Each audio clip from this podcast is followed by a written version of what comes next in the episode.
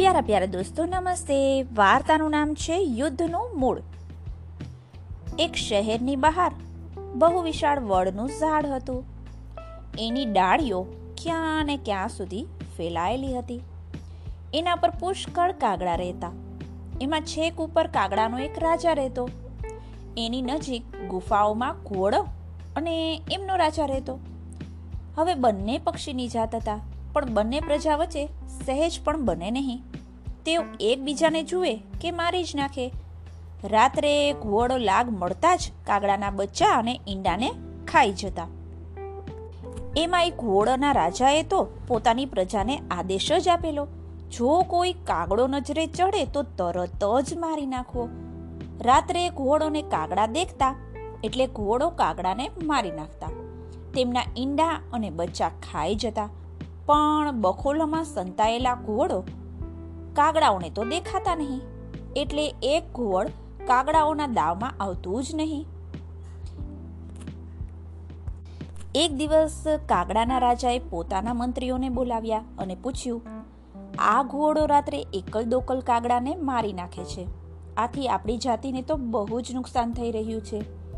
આ સિલસિલો ચાલુ રહ્યો ને, તો એક દિવસ આપણી સમસ્ત જાતિનો નાશ થઈ જશે. આપણે તેઓને શોધી શકતા નથી.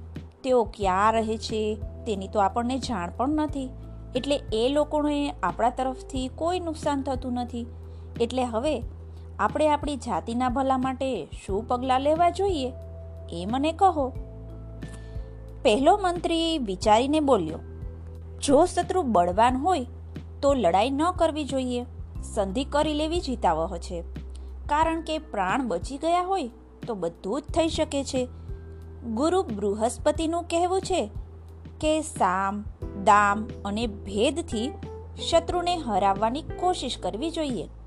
આ ત્રણ વાત નિષ્ફળ જાય ત્યારે જ યુદ્ધરૂપી દંડ કરવો જોઈએ. અને વિજયની આશા ન હોય તો સંધિ કરવી સારી. પછી રાજાએ બીજા મંત્રીને પોતાનો અભિપ્રાય રજૂ કરવા કહ્યું. ત્યારે તેણે કહ્યું, હે રાજન, સંધિ ન કરવી જોઈએ. શત્રુ ઝૂકીને સંધિ કરવા ઈચ્છે ને, તો પણ સંધિ ન જ કરવી જોઈએ. શત્રુ બળવાન હોય ને, તો તેને બળથી નહીં, છળથી મારવો. બુદ્ધિ, હિંમત અને ઉત્સાહ મોટામાં મોટા શત્રુઓને પણ હટાવી દે છે. એ પછી કાગરાજે ત્રીજા મંત્રીને પૂછ્યું, મંત્રીવર તમે મને શું સલાહ આપો છો? ત્રીજો મંત્રી કહે, મહારાજ, આપણે જાણીએ છીએ કે શત્રુ ઘણો બળવાન અને અનીતિમાન છે. માટે તેની સાથે યુદ્ધ કરવું પણ ઉચિત નથી. તેમ સંધિ કરવી પણ ઉચિત નથી.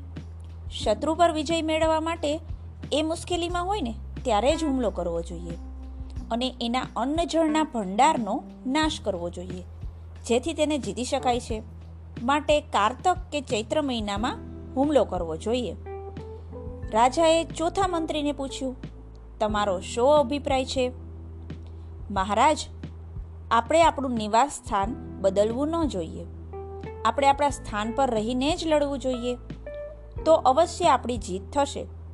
બળવાન હાથીને પણ મગર પાણીમાં ખેંચી જાય છે. પણ પાણી બહાર એક કૂતરાથી પણ હારી જાય છે. છેલ્લે કાગરાજે પાંચમા મંત્રીને પોતાનો અભિપ્રાય જણાવવા કહ્યું. પાંચમા મંત્રીએ કહ્યું કે આપણે મિત્રોની મદદ માંગવી જોઈએ. મિત્રોની સહાય લઈ અધિક બળવાન થવું અને શત્રુને પરાજિત કરવો એ બધી રીતે ઠીક ઉપાય લાગે છે.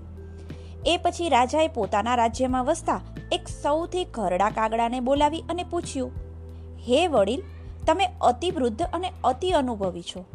પાંચેય મંત્રીઓની વાત તમે સાંભળી છે. તો તમે કહો કે મારે શું કરવું જોઈએ? ઘડો કાગડો ઝૂકી અને રાજાને કહેવા લાગ્યો, હે મહારાજ, પાંચેય મંત્રીઓની વાત નીતિશાસ્ત્ર અનુસાર સાચી અને યોગ્ય છે. જેવો સમય હોય તેવી યોજના બનાવવી જોઈએ. વળી રાજન, શત્રુ બળવાન હોય ત્યારે યુદ્ધ કે સુલેહ કરી નિશ્ચિત બનવું ન જોઈએ. શત્રુના મનમાં વિશ્વાસ પેદા કરીને પણ આપણે તેના તરફ અવિશ્વાસુ જ રહેવું જોઈએ. લોભ અને લાલચથી તેને ખતમ કરી નાખવો જોઈએ. રાજાએ ગુપ્તચરો દ્વારા આ કામ કરાવવું જોઈએ. સાધારણ પ્રાણી આંખોથી જુએ છે, બ્રાહ્મણ શાસ્ત્રોથી જુએ છે અને રાજા ગુપ્તચરો દ્વારા જુએ છે. જે રાજા ગુપ્તચરો દ્વારા દુશ્મનોની ગતિવિધિ પર નજર રાખે છે, તે કદી હારતો નથી. વડીલ, ગુપ્તચરો કેવી રીતે મોકલવા જોઈએ? કાગરાજે પૂછ્યું. મહારાજ, પહેલા એ કહો ઘુવડો અને આપણી વચ્ચે આટલી ભયંકર શત્રુતા કેમ છે? એની પાછળ એક ઇતિહાસ છે. એકવાર પક્ષીઓની સભા મળી. હંસ, મોર, કાબર, બગલા, કબૂતર, ચકલી, કોયલ, બુલબુલ, ઘુવડ, બાજ, પોપટ, લક્કડખોદ વગેરે સર્વ પક્ષીઓ આ સભામાં આવ્યા હતા. મારા પરદાદા ત્યારે ક્યાંક ગયા હતા. એટલે તે આ સભામાં ન હતા. બગલા કહે, હે પક્ષીઓ, આપણા રાજા ગરુડ છે, પરંતુ તે સદા ભગવાન વિષ્ણુના ભક્ત હોવાથી વૈકુંઠમાં રહે છે. તેમનો બધો સમય પ્રભુની ભક્તિમાં જાય છે. એટલે તેઓ આપણું સહેજે ધ્યાન રાખતા નથી. આપણા સુખ દુઃખમાં ભાગ લેતા નથી કે આપણને કોઈ મુશ્કેલીમાંથી ઉગાડતા નથી. આવા રાજાનો અર્થ શો?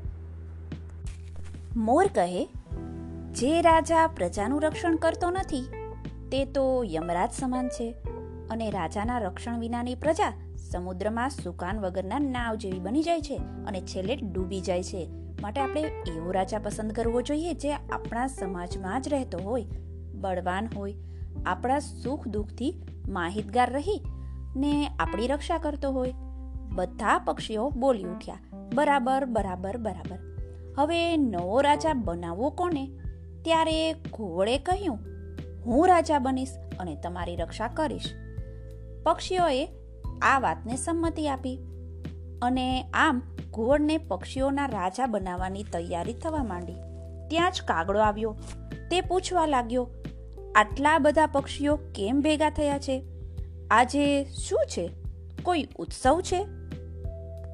ત્યારે ચકલીએ કહ્યું કે કાગડાભાઈ ઘોડને રાજા બનાવવાનો બધાએ નિર્ણય કર્યો છે. કેમ? કાગડાને આશ્ચર્ય થયું. હવે નાના દોસ્તો ઘુવડને રાજા બનાવવાનો નિર્ણય યોગ્ય છે કે નહીં? એ આપણે આના પછીની વાર્તામાં સાંભળીશું. ચાલો, ફરી મળીએ.